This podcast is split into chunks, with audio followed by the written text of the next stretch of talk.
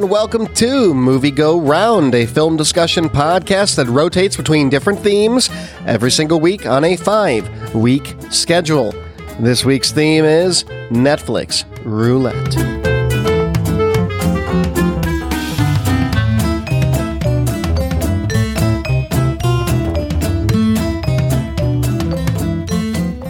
Hello, everybody. My name is Brett Stewart. Joining me on this fine evening, Nicole Davis. How are you?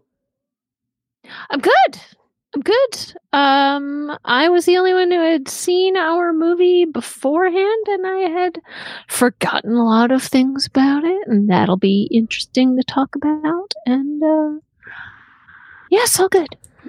Yeah, you know, there's so many ways Netflix Roulette can go. And I think this was Yes. pretty good, all things considered. It's not All things Sharknado. considered, yes, this went very well. yes, David Luzader, how are you? I'm good. I'm very excited to talk about the Simpsons episode of Homer versus Selma and Patty. I think it's weird we're specifically discussing the subplot in which Bart takes ballet. Um, but, you know, what are you going to do? I, I don't know how we're going to get an hour out of 10 minutes of Simpsons, but I'm here for it. You know, I feel That like is that is the subplot of a 1995 episode of The Simpsons, five years before this movie came out. I feel like the launch of Disney Plus is really going to help you out on this show because people will slowly watch The Simpsons again and like get the references more. Uh, That, that's that's no okay. That's such a like deep cut. Like that's for the people who really love Simpsons and already know. I knew exactly what episode you were talking about. Well, thank you, thank you. Well, we watched Billy Elliot, came out in 2000, but a, a couple housekeeping things before we talk about Billy Elliot. First of all, if you're unfamiliar with the program, welcome. Uh, we do Netflix roulette every five weeks. It's one of the rotating themes, and that means that we spin a wheel and the Netflix gods tell us what we are going to be watching. It could be Sharknado, it could be something really weird, it could be Billy Elliot, a relatively cr- acclaimed film, a drama. Yeah. This was unexpected for the Netflix roulette, but not unheard of. We did get not Gangs of New York through this. Goodfellas. We got Goodfellas through this. Gangs of New York would be good. Is that on Netflix? Who knows? But we got some good movies through this, and this is the one we got this time around the horn. But next week is another future classics. That is one of our hosts picking a film that's come out in the last decade. So at this point in recording, we're doing 2009 and onward that they believe in some capacity will be looked at as a future classic of cinema. We sometimes put some sort of qualifier on that. I know I've brought like cult classics and that sort of thing to the table, but it's always fun to dig into these movies that we think are really going to hold up particularly well over time. David, it is your opportunity. What are we going to be watching? All right, I wanted to pick something really recent because I don't think we've done anything that's been super recent. Part of that is for like availability reasons, uh, but this time I'm going to make you guys just suffer on that and, and figure it out. Pay pay what money you will have to because I think it is worth it. I think we've already all seen the film. Um, I consider doing a movie that has a third part that is coming out this year, but I kind of think that'd be more fun to talk about once it's completed and we can talk about all three of them. Uh, so instead, I'm doing a very recent movie, still apparently in some theaters somewhere in places like Los Angeles, the late 2018 film Spider Man Into the Spider Verse. Oh, yes. Okay. Oh, for a sec. For a second, I thought you were John Wick and us, but apparently Oh, it's and not. that's what I'm saying. That's like, I, I think that'll be more fun to discuss one day when the third one is out and we can kind of just talk about that whole thing. Oh my gosh, I I'd be so in for both those picks. I cannot wait to revisit this. Oh my gosh, I can't wait. I love Into the Spider Verse. So that's what we're gonna be watching next week, and you know how we feel about it probably already. It's a future classic. This week, though, Billy Elliot came out in 2000. A boy in a northern English mining town learns to express himself through dance under the pressure of a miner strike and a very limited local definition of masculinity. This is a film, again, very left field, I think, for Netflix Roulette. This is a two hour drama, straight up. Uh, and it shocked me because I was fully expecting to be very bored by this movie. there was nothing in the synopsis that caught my attention in any way, shape, or form. And I was pleasantly surprised. It was a delightful movie. I really like movies like this. Another one similar comes to mind is King's Speech, Hmm, which okay. uh, drama films that don't have a lot of action, but something is always like the story moves at a really good pace. You never really feel bored by it. Um, it, it's just it's just nice to see a a movie where I'm like I, I you know the the most action that happens is you sometimes see Billy dancing, but it's a lot of talking about Billy dancing, and yet the whole time I am engaged. Yeah, and Nicole, you had previously seen this, so what did you remember from it? Did you enjoy it the first time around? Did you see it when it came out? Tell us about that. I I did. I remembered that it was less mawkish than it sounds when you talk about an Oscar nominated movie about a young boy who learns to express himself through dance and you know his mom has died and he's got a dad he can't relate to and an older brother who's a really almost a complete dick. Um but um you know you think it's going to be sappy but this film works really hard to avoid that sort of sort of gloopy sentimentality. It's got some real genuine feeling in it. Oh, it does. I almost cried twice, like Aw. right, right on the edge. Like maybe a tear came out on the second time. It got me. Yeah, the ending of this movie got me. It was really It- an emotional ending. I was not I was not uh, prepared for that. I'll just say with the, the two moments that got me. One is uh, when the, the dad is getting ready to go back to work and the older brother won't let him, but the dad is like so determined because he's like, he's now seen what Billy can do and wants to support it. And this is the only way he can think to do how. And it's just to see like how shit he thinks his life is and he wants to give his son a better life and it's just it's it's so heartbreaking. And then also uh, when billy's on the bus at the end and the brother uh, sa- says i'm gonna miss you you just see it through the glass and that's like their one moment. I mean they had a couple, they have a couple little moments of connection through the movie but that's like the the brother who's been a dick being suddenly emotionally vulnerable and it got me.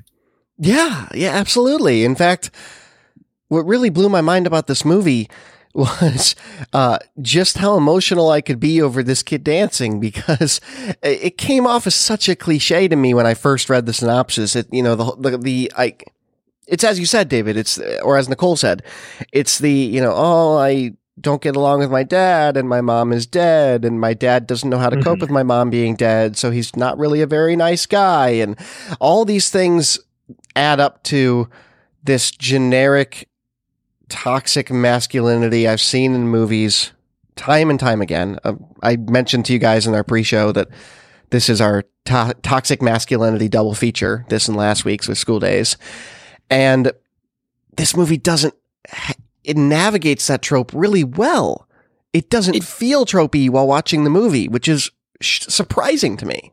It does because it's not a dismantling of toxic masculinity or using it as a joke or anything like that. It is using it. It is using it to discuss family and the things that w- we do and- we want for our family. And it's not like, well, at the end, you know, I mean, like the dad comes around, but not because the dad learned a lesson. It's because he like really connected with his son. Yeah, absolutely. So let's delve into some of our discussion topics. I wanted to talk a little bit about the relationship between Billy and his friend Michael. Now, Michael is Billy's best friend growing up. We see Michael throughout the film, and I, I find them very interesting characters because everybody is so on Billy about his dancing, and the, no one wants anything to do with it uh, when they About find out. it makes him gay. That's a really and right, and Right. also that, right? The homophobia of, oh my Only God. for girls and puffs. according to exactly. For puffs. Everybody in this town. Right. And even beyond that, I think it's just everyone is so laser focused on Billy in that regard because he is this dancer and because people have caught him doing this, God forbid. And they're so focused on him for that. And he, he's not a gay character and what he's doing is not gay. Um, but everyone thinks that both of those are the case. And what actually is the case is his, his quieter friend, Michael, is gay.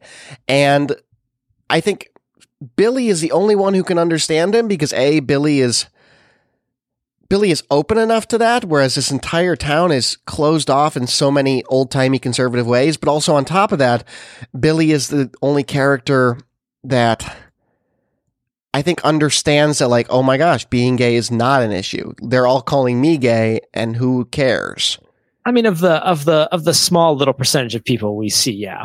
Um, I, I, we don't get too much of a sense of much. But I mean, he obviously it's nineteen. The movie takes place like mid eighties, Right. so uh, it would, yeah, it's definitely not a time that you would go around announcing loudly, like, "Hey, I'm I'm gay in a small little conservative town," uh, for sure. I, but I really do enjoy how it's handled overall. Yes. Um, we never have the moment where the where his dad finds out, and then, oh, no son of mine is going to be gay. It's just like, you know, he's gay, and you know, he he has a his moment of coming out to Billy is uh, thinking that Billy might also be, and then Billy's like, well, I'm not, but it's okay.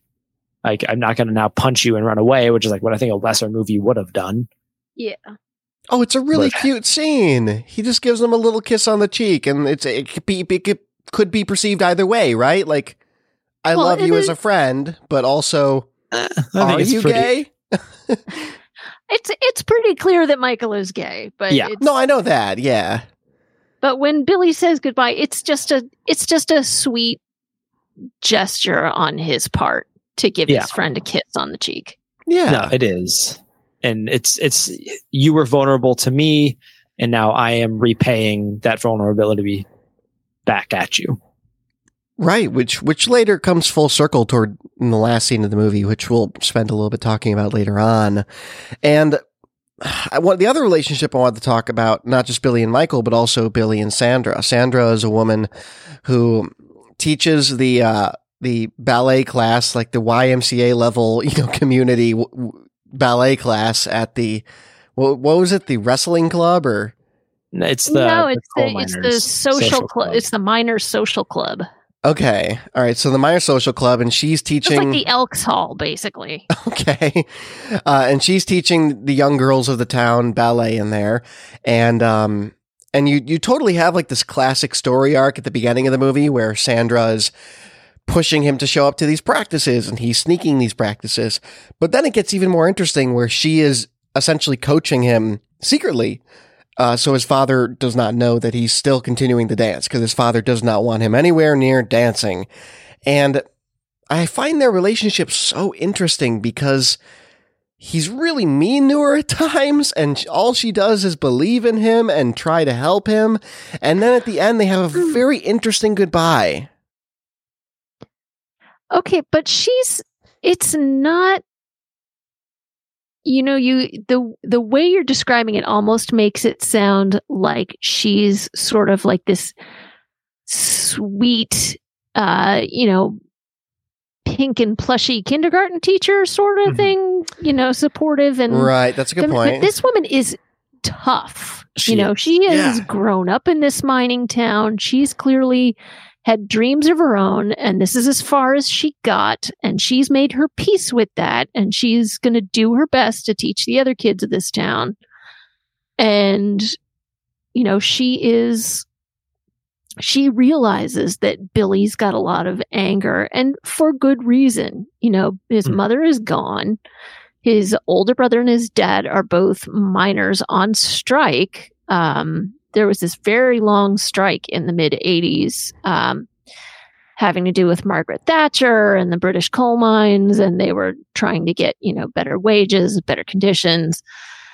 Um, and it went on for a long time. And, you know, anybody who's ever been on strike for a long time knows that things get lean and they, you know, have to resort to breaking up the piano for heat to burn in Oh, the that was- fireplace. That was sad. You know, his mother's piano, clearly. Um, Yeah. yep. And so, you know, but the Mrs. I think it's Mrs. Wilkinson, Mhm. um, Yep. Sandra Wilkinson, she understands all this because she's lived here, you know, probably all her life. And she understands why he's angry and she forgives it. You know, she's got a daughter his age. She she clearly understands kids and their nature without being condescending to them. Mhm. So, I mean, she plays this so wonderfully. This is Julie Walters um, in this part, and she's I'm, if I remember rightly, I think she was nominated for an Academy Award for this. She was correct. Yeah. Um I mean she's so good. She's so good. And then, you know, several years later you get to see her being all plush and kindergarten teachery and sweet as Mrs. Weasley. I, I didn't even make that connection until you put I that. I didn't realize that was her either. Yeah. I really, I, I, I- I think to what Nicole's saying, like she is not emotionless, but everybody in this town has keeps a certain distance between one another because it's a small little English Right. country town. You, you know, you, you're you don't wear your emotions on your sleeve. Uh, the whole thing of you know I'm going to miss you. No, you won't is, is kind of true. It's just her being realistic of like you're going to go off to a city where you're going to have amazing opportunities, wonderful teachers, uh, just things that you know no one else in this town gets. And yes, you will you know be sad that you're not near your family, but you're not going to miss this place realistically. Um, and I just I I don't know they they did have some moments of of real strong connection but there was also always a level of pupil and student to them. I like that it never got too much. I mean, yes, she needed a strong motherly figure, but it was never Right. like, you're my new mom now. Yeah. I don't want to make Yeah. her sound too plush, right? Because I think I mentioned in our chat that she was kind of giving me like J.K. Simmons and Whiplash vibes. Not nearly as mean. Not nearly as mean. Yeah, you, But uh, Yeah, that be that would have been interesting. But yeah, she she's an interesting character to me at the very end because when he does go off, and for those we should really lay a bit of groundwork here for those who don't watch the movie. Uh, she trains him to go off to the Royal Ballet School, and he goes and auditions, and his dad finally gets behind him, and he gets in, and he comes to say goodbye to her, and she's currently teaching her class, and it's a really cold scene. You know, as David said, he he just says, "I'll I'll miss you," and she says, "No, you won't."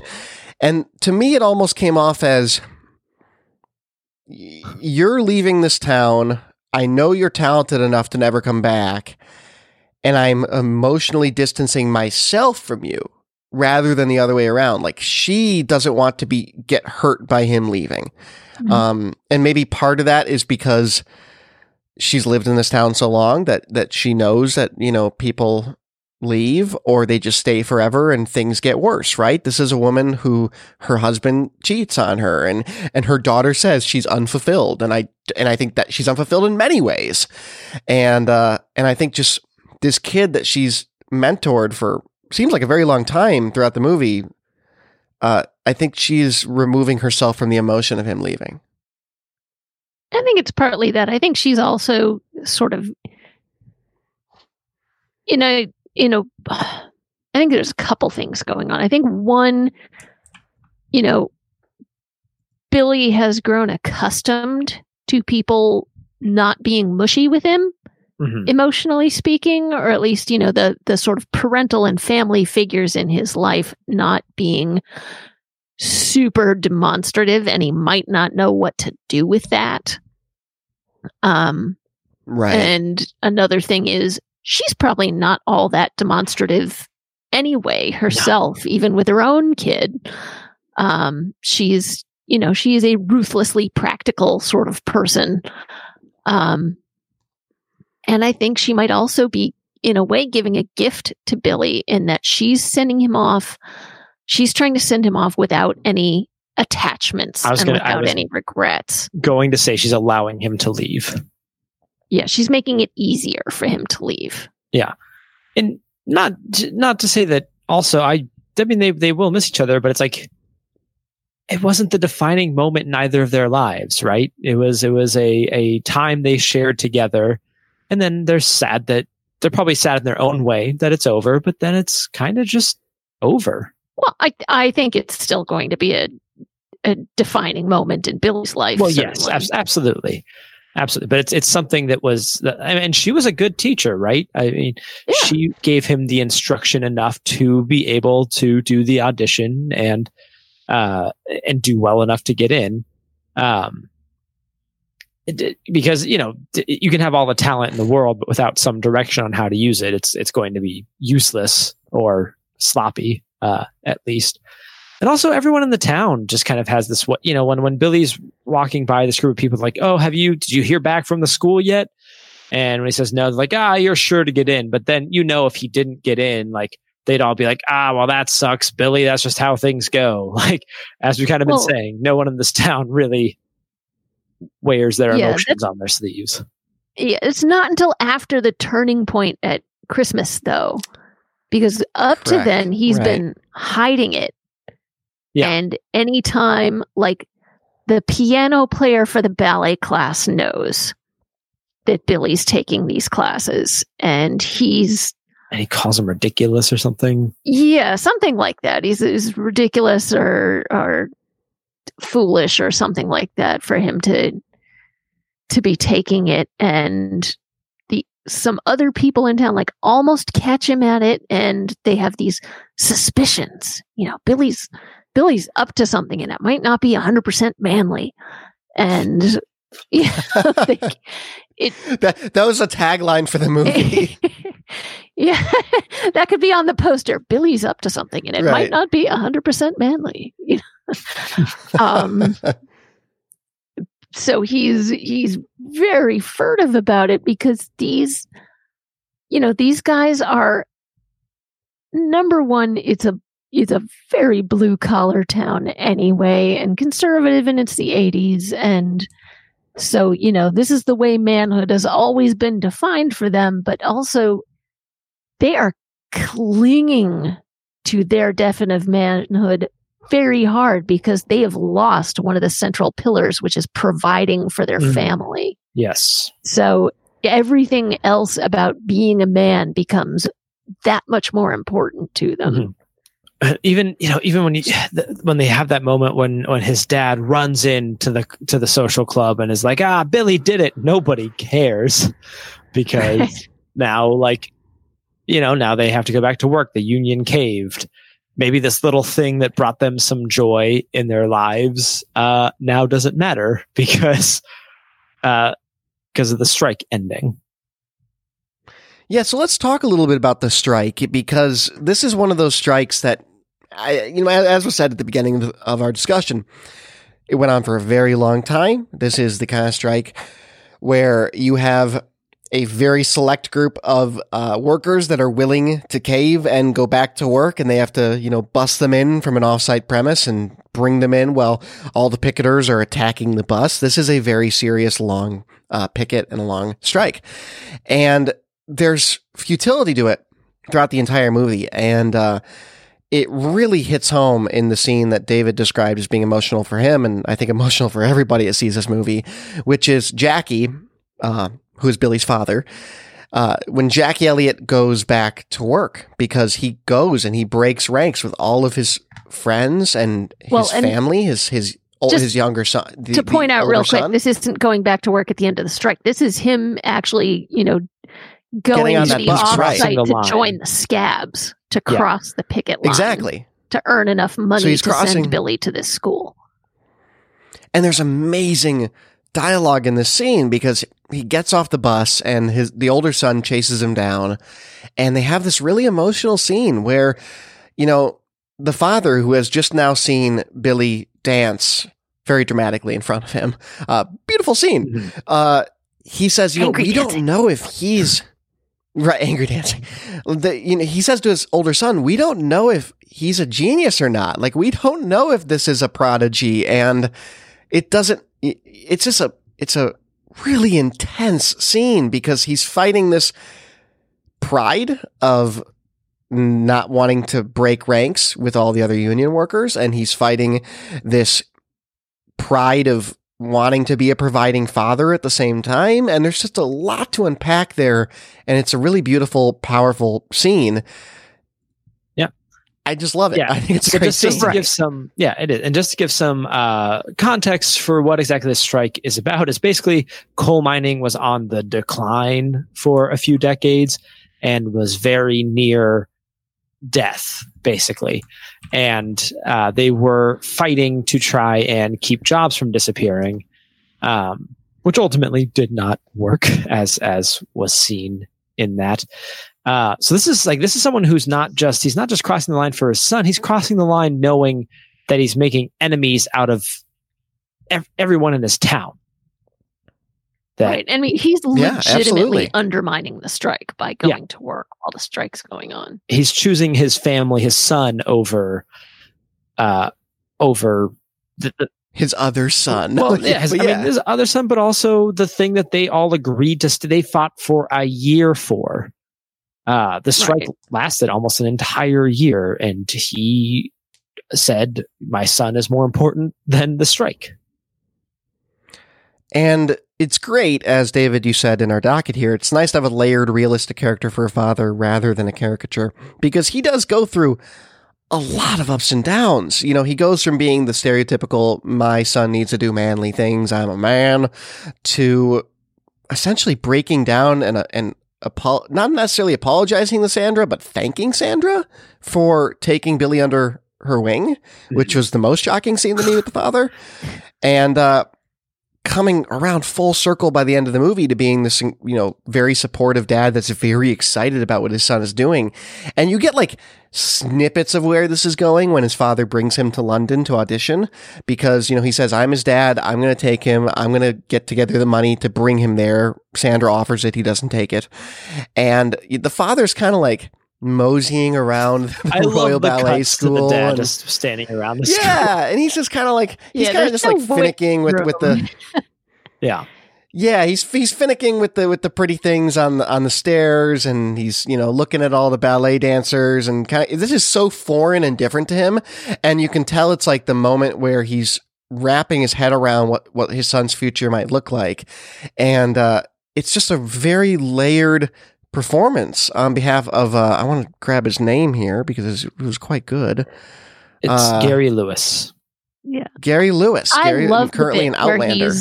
He's examining the the metalwork in the banister, Yes. like professionally Yes, yes. assessing it. you know, you know, they told him like, all right, Gary, just um, mill around and be bored. I mean, they may have just been like, hey, right, like wait right here, and then just set the cameras on and just let him, you know, be ho- however he normally would be bored. Yeah. Uh, I, I I think a, a different movie would have had that scene happen where he dances for his dad in in the the social club. And then uh, the dad would have been like, "Oh, now I see. This is who my son is, and I can never love you." Uh, and a bigger rift comes between them, and then like Billy still, uh, uh, Mrs. Wilkinson still like ends up taking him, him to the thing, and like it really strengthens their bond, and she becomes that surrogate mother. And the last scene is like the dad reluctantly agrees to go see his son do ballet, and while he watches it, he's like, oh, he finally gets it. And I'm glad we didn't get that movie because the relationship they develop in the latter half of this movie, I think, is beautiful. And the way that the character that, that the father, his name is just dad in the credits, uh, is done just so like when Well, they say they say Jackie Elliot throughout the that's whole true. movie. I'm looking at IMDb and just has him listed Yeah. as dad.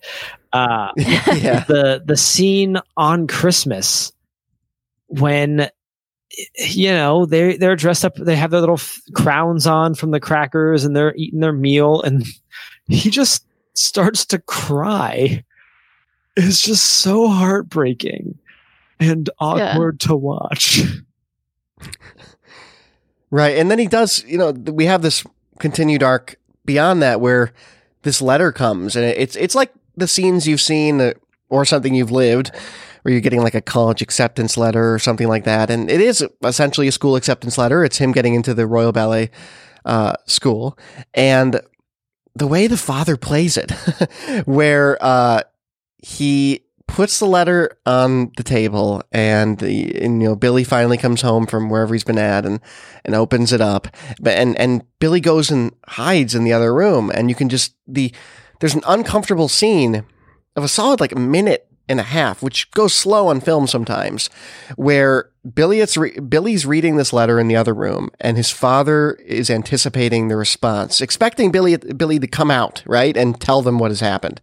And Billy doesn't come out. He stays in the room. And eventually the dad just gets so antsy and Well, so goes on fed up and he needs so long. it goes on It- so long, and maybe it's too it's so beautifully acted though because the father then there's a breaking point. He's like, no, I need to know what that letter says. And he goes into the room and it's just, it's acted so well. And, and that's really something I want to laud this movie for is that every performance in this is fantastic.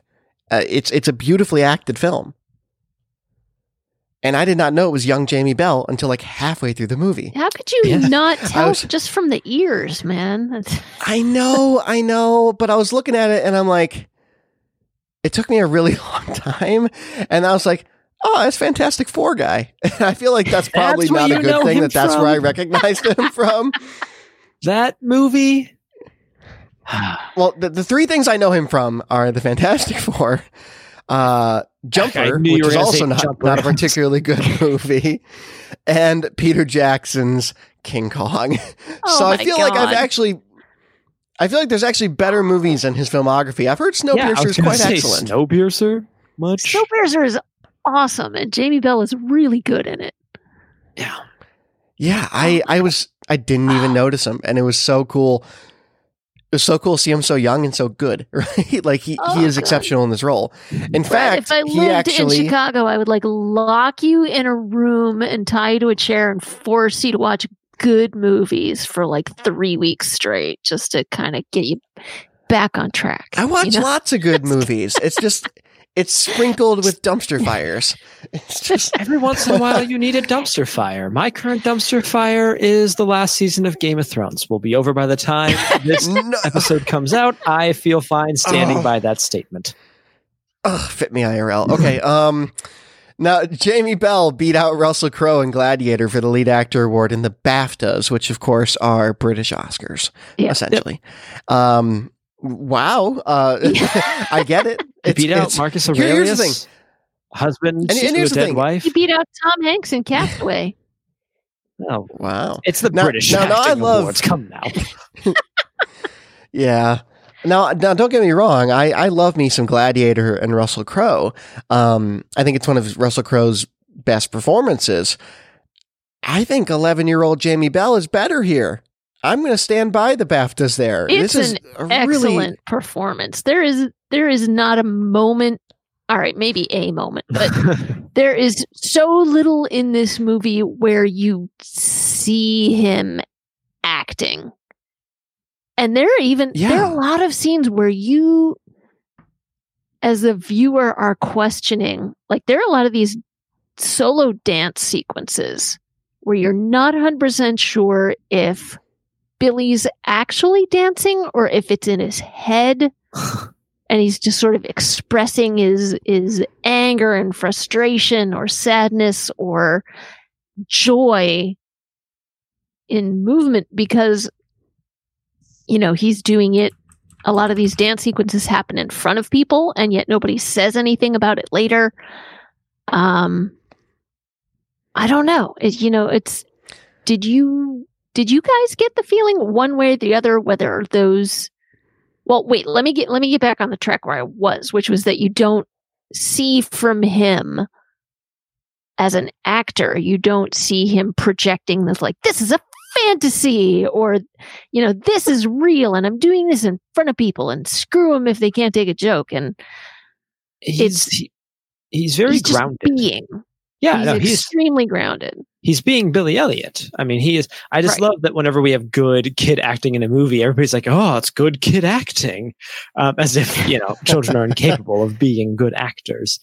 Uh, no, he does. I mean, he's a, he does a great job in this movie, and he, yeah, he is this character. This was his first acting role on right film. He had looking- been dancing before Yeah, um, it's just it's it's great. I mean, I think if you the the entire movie hinges on this character, right?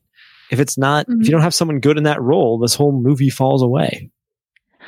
Right. Yeah. So I mean, this is this is so that brings me back around to the question I I stumbled over, uh, which is, do you think that these solo, you know, I'm I'm angry dancing, you know, I'm I'm angry dancing on the outside toilet or first or Yeah, uh, over the wall or whatever is that is that reality or is that just sort of a visual expression of what Billy is feeling? I I You want touch. You're not part of this podcast. Talking to a cat. Sorry, that's my cat. Not, It's a cat. She's not just telling some poor person. I don't know if you can pick there's that a very on, strong on the opinion. mic, but Uh, I I think it's real. I I want it to be real because if it's is it a musical dancing movie? If there is no angry dancing, the answer is no. Yeah, well, Footloose came out in '84, so I was kind of just drawing that parallel there. Um, and the remake of and his, Footloose came like, out angry dancing. that did, that didn't happen. eventually, yeah, That didn't that happen. was a that was a movie. Uh, but yeah, I, I like to believe it is authentic and it is actually happening. And part of the reason for that is that Billy Elliot in this movie never does a great job of articulating his feelings um, verbally. Uh, he he has a one lot of trouble. Right. Right. Well, he has a lot of trouble talking with Sandra. He he blows up at his dad and never really has honest conversations with his dad about how he's feeling or about his mom being gone. His his brother's an ass, and that's really all there is to that. And and you know, aside from aside from opening up, you know, to Michael in the scenes where we we get to visit their relationship a bit, he he's not he's just not very open about his feelings. And I get all of his feelings in this movie through his dancing, and that's how he explains it more or less the to yeah. the school at the end when he says it's like electricity, it's like I'm burning inside and I need to get this out of me and this is how I, you know, this is how he expresses Yeah. himself. And that's when I learn the most about his character is when he's flipping out and kicking a porta potty or whatever. Well- and uh and it's it's a little weird, but I'm here for it because it's also really moving in a in a strange way. They they and I hope it's actually happening. they ask him, uh, you know, what do you, what what do you like about dancing? Why can't you interested in dancing? His answer just like I don't know. I, I like dancing. I don't. It, until they until until he probes a little deeper, right? Yeah. And it's the only time in the entire interview that he actually does so. Um, and, and that and that that you know that speaks to my point is that he can't talk about himself. He can't talk about what got him interested in dancing. He can't talk about what inspires him, but he can talk about how dancing makes Yeah. him feel when Well, he and he- really thinks about doing and he that. loses himself in it, so it does allow him to feel and express himself in a way that he cannot. Well, yeah, I mean Right. that's another thing about the the idea of manliness in this town is that for goodness sakes you don't ever talk about your no feelings, feelings talk. Never. Ever Right. ever. You know, you can lose yourself in drink, you can go have an affair, you can go get in a fist fight at the local pub, but you can't talk about your feelings. So you can break down crying in front of the fire at Christmas. Well, yeah, that's that's you know in front of your family. You, you got to cry in Right. front of your family on Christmas. That's a good fatherly thing. To Yeah, there's a health there's a That's healthy how you know dynamic you've had a really good, productive Yeah, eh, Christmas. And I, and, I, and by the way, as long as we're on the family and Christmas, I mentioned this to you guys in Slack when I was watching this movie. oh, grandma. I thought for sure grandma was toast. Like she is oh, She prime. hugs him at the end. Oh, no, but she is like she is prime real estate for emotional distress in the middle of the movie at an in- inopportune time. Well, yeah, oh, grandma he's got dies. Now we have to talk about our like, feelings. in this this nana with in the early stages of dementia who's Right. becoming forgetful and like wandering off now and then um doesn't remember her where her daughter's grave is from time to time that's Mm. that got me really sad um, yeah, yeah. but she does remember that she was almost a professional dancer yeah. Yeah. Oh, that comes up over and over before she even knows that billy dances Yeah, Right. and uh, But she's sh- it's so easy to kill her and make and make emotions come out that way, and they don't do it, which I love. Yeah. She she lives. Thanks. yeah God. I love that this movie never goes for the easy tear jerking. Now the the one I feel bad for within this movie is Debbie. Could not catch a break in dance Yeah. class. yeah, so we have we have one discussion topic from Nicole in here. Where's Debbie's movie? She's also trapped in this town with a dad who's out of work, knowing much more than she ought to at her age. Yeah, Debbie's getting yelled at nonstop in class by class. her mom. Yeah, Well, yeah, I mean that's the problem with taking classes from a parent is they're going to be harder on you than they are on anybody else to avoid looking like they're playing favorites. Um They don't have sex anymore. Oh man, you just know too much about your parents' life. yeah, she know yeah, Too she much. knows that they're not sleeping together anymore. She knows that her dad's having an affair. She knows or had an affair. yeah, um, she, you know, she knows that her mother feels unfulfilled, I mean, these these. and things- she's like eleven, and Well, she knows guess- all of this stuff. I was gonna say like their houses are like four rooms all jammed together, but they're like more middle class. They're like- they have slightly stuff. They have a a refrigerator that's always full. Yeah, you know, they- she's she's got a little less to worry about than Billy does. Yeah, they are comfortable, quote unquote. Like, yeah, they're not. They don't have to worry about where food's coming from on Christmas and stuff like that. Right. But- It's also nice though, in, in regard to Debbie, and I would love to know more about her story. It would also be easy emotional fuel slash gut punch at the end of the movie for him to be like married to Debbie or something like that. I don't know. Or for or for them Because because they, they- they have this implied kid romance of like you know we're right. It's exactly. crush. right Yeah. like we're young and we don't know how to navigate emotions or these developing sexual energies. Uh, as she offers to do the whole "I'll show you mine if you show me yours" bit. Uh, Right. yeah and and a different movie would have had them developing this relationship and she chases after the bus at the end or some crap Right. Chases after the bus. Whereas, you know, and Billy yeah, just no, instead it was his brother. Brushes it off, but in a charming and nice way. It's like, nah, you're okay. Yeah. you're okay as you are. You don't have to do this this extra thing for me that you feel like you should do. That's okay. Right. I, I will still like you if you don't do it. You're all right. You Yeah.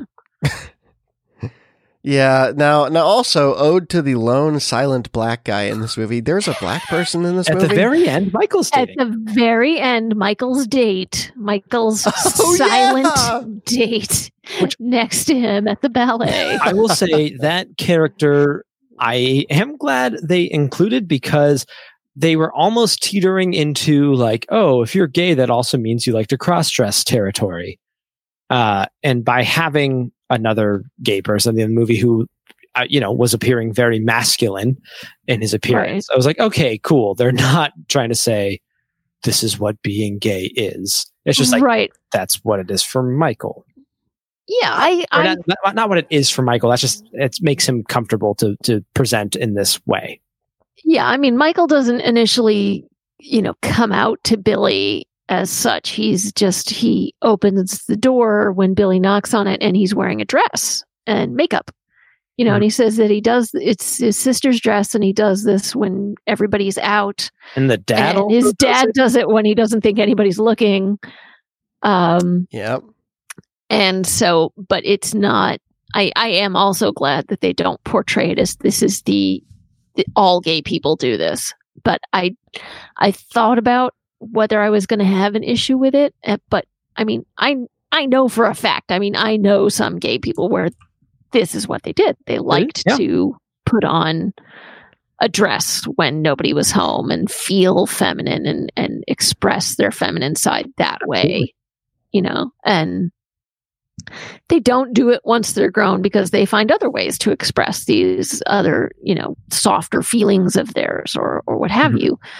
Um but i mean it was just i had actually totally forgotten the character of michael from the last time i saw this movie. I mean i haven't seen this movie in probably something like 15 years.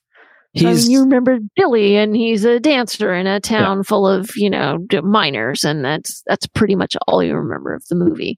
he's a little um, ancillary to the plot but he's good. Yes, for Billy because it gives him uh, someone of his own age that he can talk to and open up to a little bit and relate his struggles to in a very uh, plain way versus like him trying Right. to talk to his brother about it, who's trying to start fights with the police. yeah, And you get a really sweet scene at the end. And, and you know, Nicole alluded to this scene at the end. Essentially, we skip forward 10, 15 years, and probably about 10 it's years. about it's about at fifteen. least. It's it's about fifteen. They- 15? yeah, the the actor is credited as Billy at twenty five. Yeah, it's so Okay, so we skip forward about 15 years, and there's an actor who is now successful and doing a big, you know, ballet, and uh, and there's just really it's a heartwarming scene where dad and, and brother are rushing from you know this town that they live in to hop on you know planes, trains, and automobiles to get to this.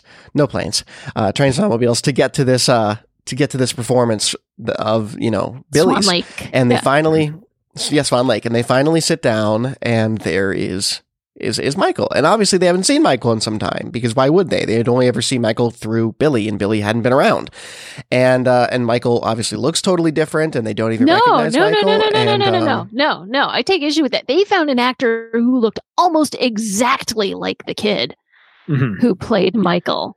I thought that was actually Yeah, pretty amazing considering they that the did, but guy I mean, they like- found to be older Billy looks nothing like Jamie Bell other than that he's a no, white but what guy. I mean by that, um right, right, but what I mean by that is that they sat. It's not like they sat down and they're like, "Oh, hi, Michael, nice to Well, see they you." probably also it's like they had not They- seen this kid in a while. Uh, it- Michael probably left that town as soon as he could.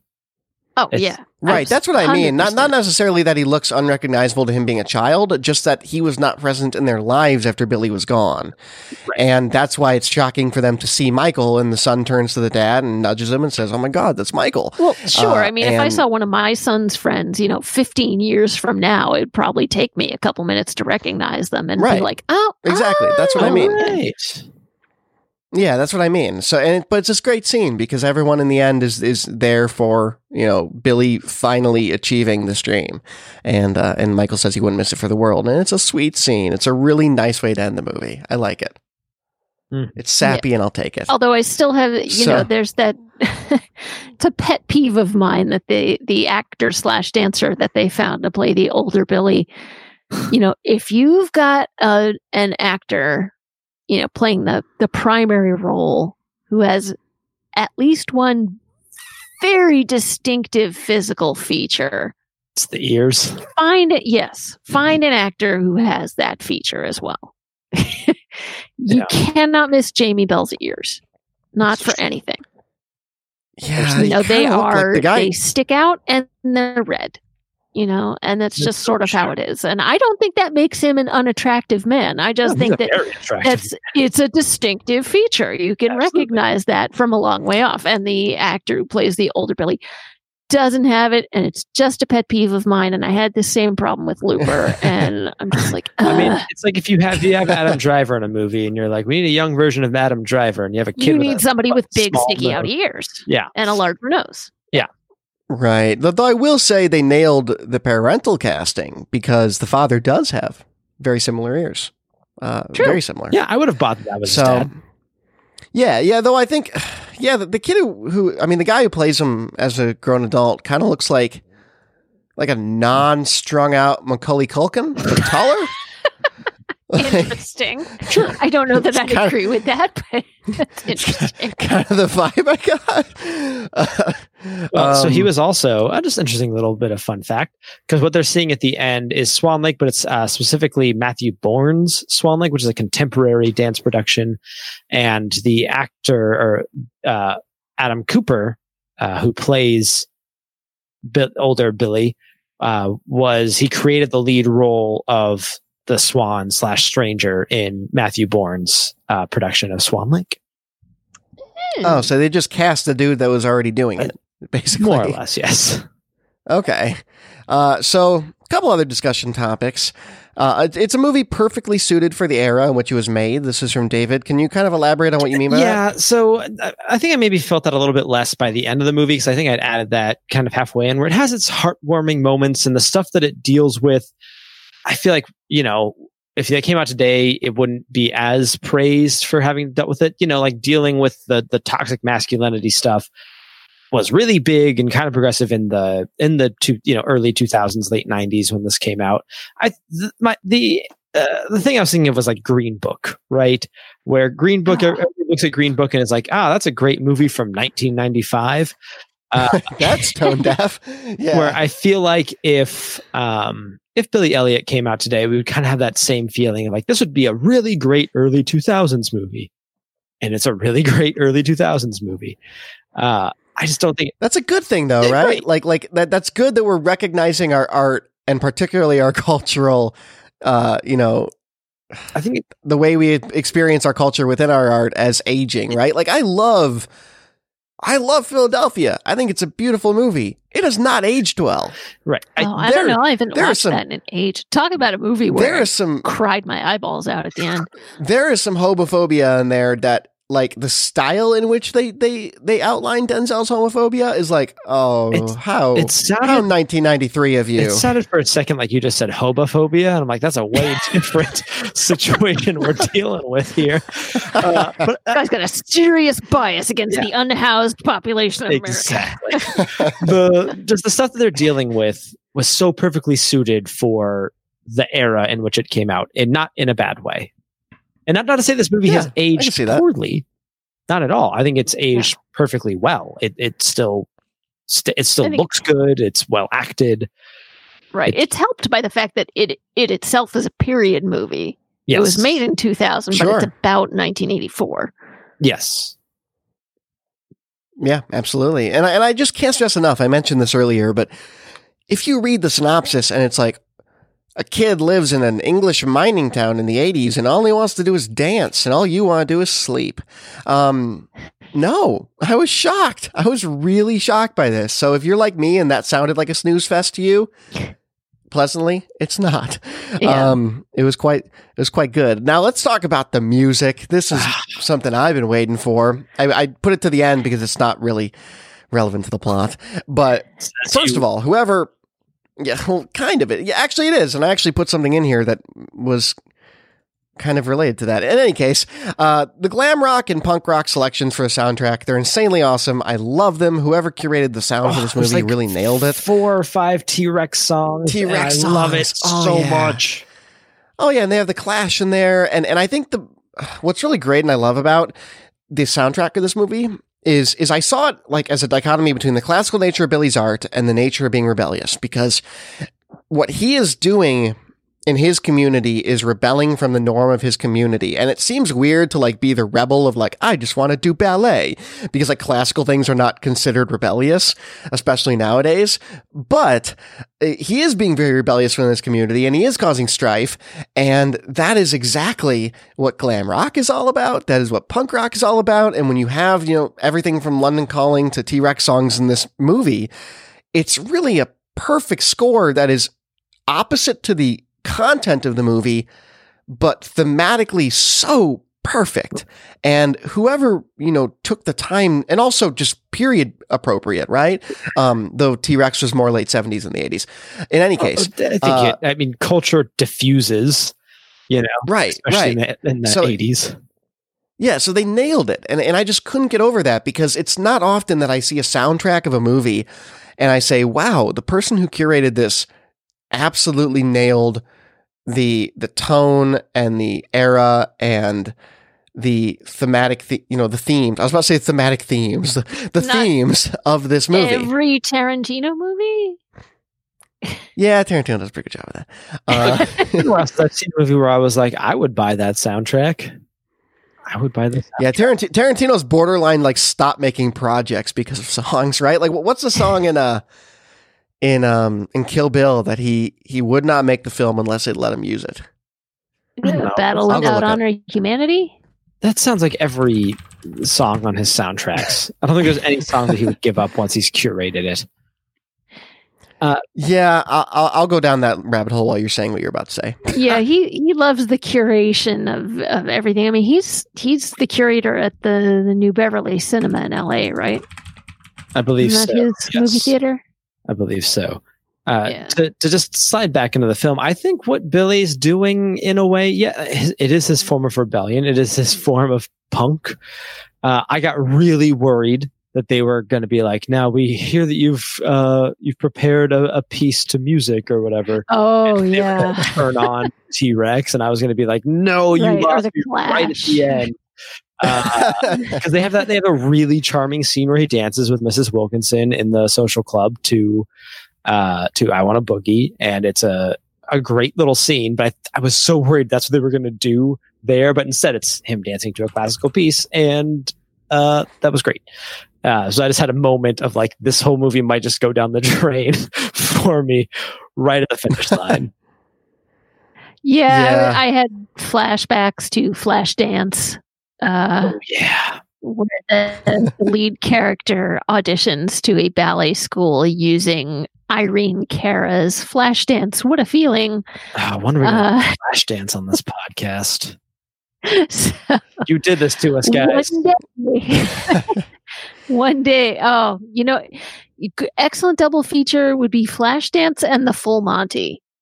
Ooh. And actually, Ooh. triple feature: Flashdance, the Full Monty, and then Billy Elliot. Because There the Full go. Monty is about a northern English mining town where the guys turn to dance to make money.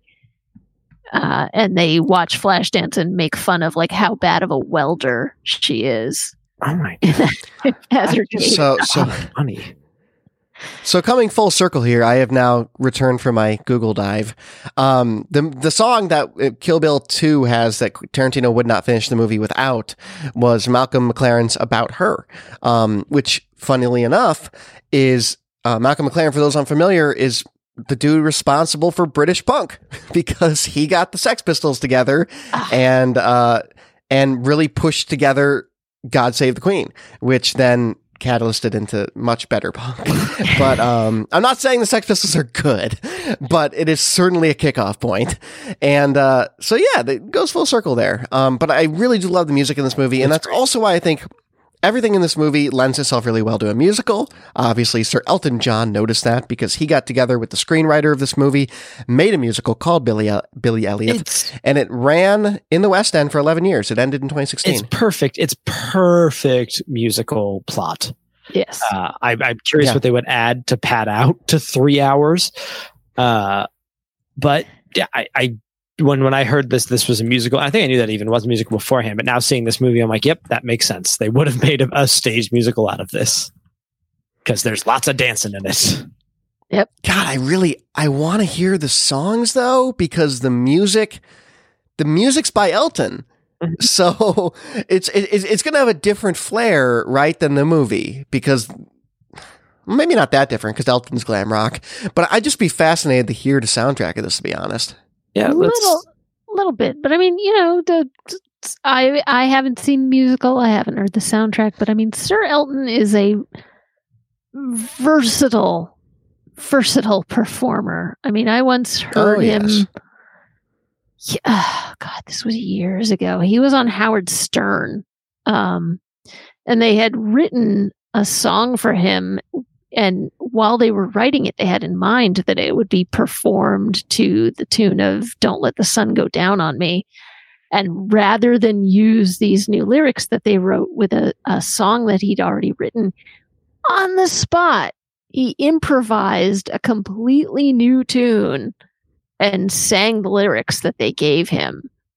Hmm. And I mean, so you know, he's he's got a flair oh, I- I'm sure it's great. I'm sure it's great. making I- stuff at different genres. So Uh, who knows? Oh, Elton's amazing, and also let's let's hope I'm not eating my words when this episode comes out in a couple Oh. weeks.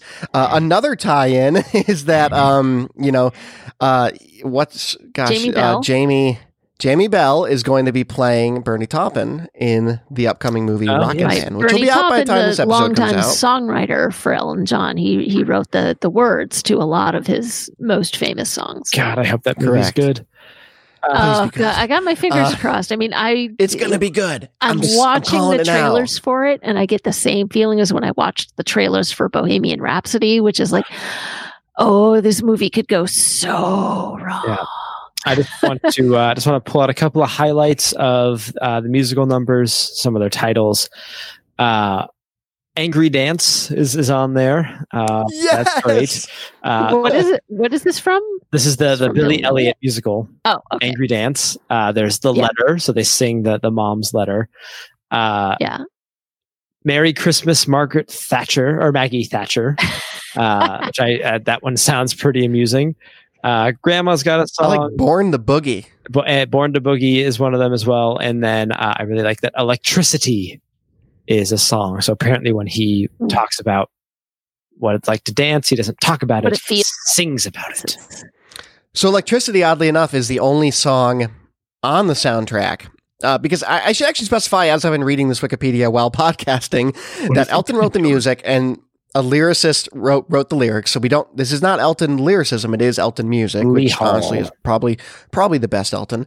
And uh, "Electricity" is actually a song that um, Elton then put out on his own as as a single, and it charted quite well. So Yeah, Lee Hall, the guy go who, check it the, out. the screenwriter for this movie, wrote the lyrics. So that's nice. Wow. There's some consistency there. That's cool. Right on. Well, if you live in what is Sao Paulo, Brazil. If you live in Brazil, it it looks like it Sao might be in your neck of the woods, the capital of Brazil. Yeah. Jeez, buddy. That's not. I'm, I was trying. It's not Rio. That's the only no, Brazil Rio de city I Janeiro is not the capital of Brazil. Just Rio. okay. Oh. It's like the Vegas hotel, right? Okay, um, understood. well, guys, I think we've had a great episode for Billy Elliot. If you want to check this movie out, you most certainly can because guess what? It's on Netflix. That's why we watched it. And it actually looks like it was a recent addition to Netflix. Came out in February of this year on the Yeah, platform. so catch it so while you can. Catch it while you can. You never know when your content overlords are going to take it away from you. Mm. But let's go around the table and see where we can find everybody else online. Actually, no, back up. Did everyone enjoy this movie? Was it Oh, fun? yeah, is it something that absolutely. is it something that you'd return to? Because I totally would. Yes. 100%. Nicole. Uh, well, first I need to correct myself. The federal capital of Brazil is Brasilia. Um, but I believe Sao Paulo is the provincial capital. I don't know. Whatever. Uh, you can find me taking care of our Facebook. pa- I l- wait. Would you watch this movie asking again? if you God, I'm the tired. movie. I had seen this movie before. Uh, I watched it yesterday on my phone because my phone uh, works well with the Netflix feature that lets you download certain films and watch them offline. Thankfully, so I could watch them, watch it on my commute. Um, and I didn't have to worry about like random animated boobs like I did when I watched heavy metal on my phone on my commute Yeah. ages ago. Um, yeah, never it was forget. just the naughty words that I had to worry about, and I was not so concerned about that. So I got to watch it again, and even on my phone, I really got involved with it and I enjoyed it. And I was so delighted to discover that it was not the sappy, emotionally manipulative film that I was afraid it was. It it really works very hard to not be that. Uh, and Jamie Bell gives a tremendous performance for a kid who was playing 11. I think he was like 13 at the time that they shot it. Um, and I would definitely recommend it to everybody. Absolutely. Now, and I also do want to mention you mentioned the uh, the subtitles and the naughty words. I rented this on Amazon because my phone just does not like Netflix for some reason, or vice versa, and uh, and I had to watch this on my phone as well. And the one on uh, Amazon just replaces all of the cuss words with really interesting replacements in the subtitles. Like the F word gets changed to flame. So they'd be like, "What the flame you talking about?" And then uh, piss off gets changed in the shove off. That one made more sense. There's some really interesting stuff in there if you watch the Amazon version. But now, now Nicole, you you do our Facebook page, right? I do. I do. And it's at facebook.com slash movie go round podcast. And you can find me there. I put up every new episode. I put up our polls for uh, the You Did This to Us, where every five weeks you guys get to pick what we watch. And sometimes it's wonderful, like what we do in the shadows. And sometimes it's hideous, like the Emoji, Emoji Movie. movie. And that's our go-to now. And no, you can't pick the same movie again. So please stop trying. We will just dump those votes. Um, so yeah, so that's the best place to contact us. Uh, Brett will give you some other places you can contact us, but you can also find me on uh, Letterboxd under Nicole underscore Davis. That's right. What about you, David? Uh, you can find me on the Brokeback Mountain podcast along with Phil Rude. And you can also find me around the internet under the username Davluz. That is D A V L U Z. So Twitter and Instagram, you can find me there. Very good. If you'd like to find all these links that we're dropping, as Nicole mentioned, I do have another place for you, and it is social.mgrpodcast.com. If you want to head on over there, you're going to have your opportunity to see a lot of cool stuff, both on our Twitter and our Facebook. You can rate the show on iTunes and Stitcher, particularly iTunes. That really does help us. We want to get more people in this community as always. You can find me personally on Twitter at I am Brett Stewart. If you have thoughts about anything that we have watched, of course you could connect with us on social, but maybe you're old fashioned and you just want to email us. We would love to email you back and read it on the show. Hi at mgrpodcast.com is where you can get a hold of us there. Next week is going to be Spider Man Into the Spider Verse. This is a 20. Did it come out last year, 2018? Yes. Yeah, 2018 pick I by am David. ordering it as we speak. I was just about to say I am on Amazon's page for the Blu-ray because this is one I want to own, and it's only twenty seven dollars in four K. If only I owned a four K TV. If you do out there, twenty seven dollars well spent. We'll see you next week watching that movie. Talk to you then.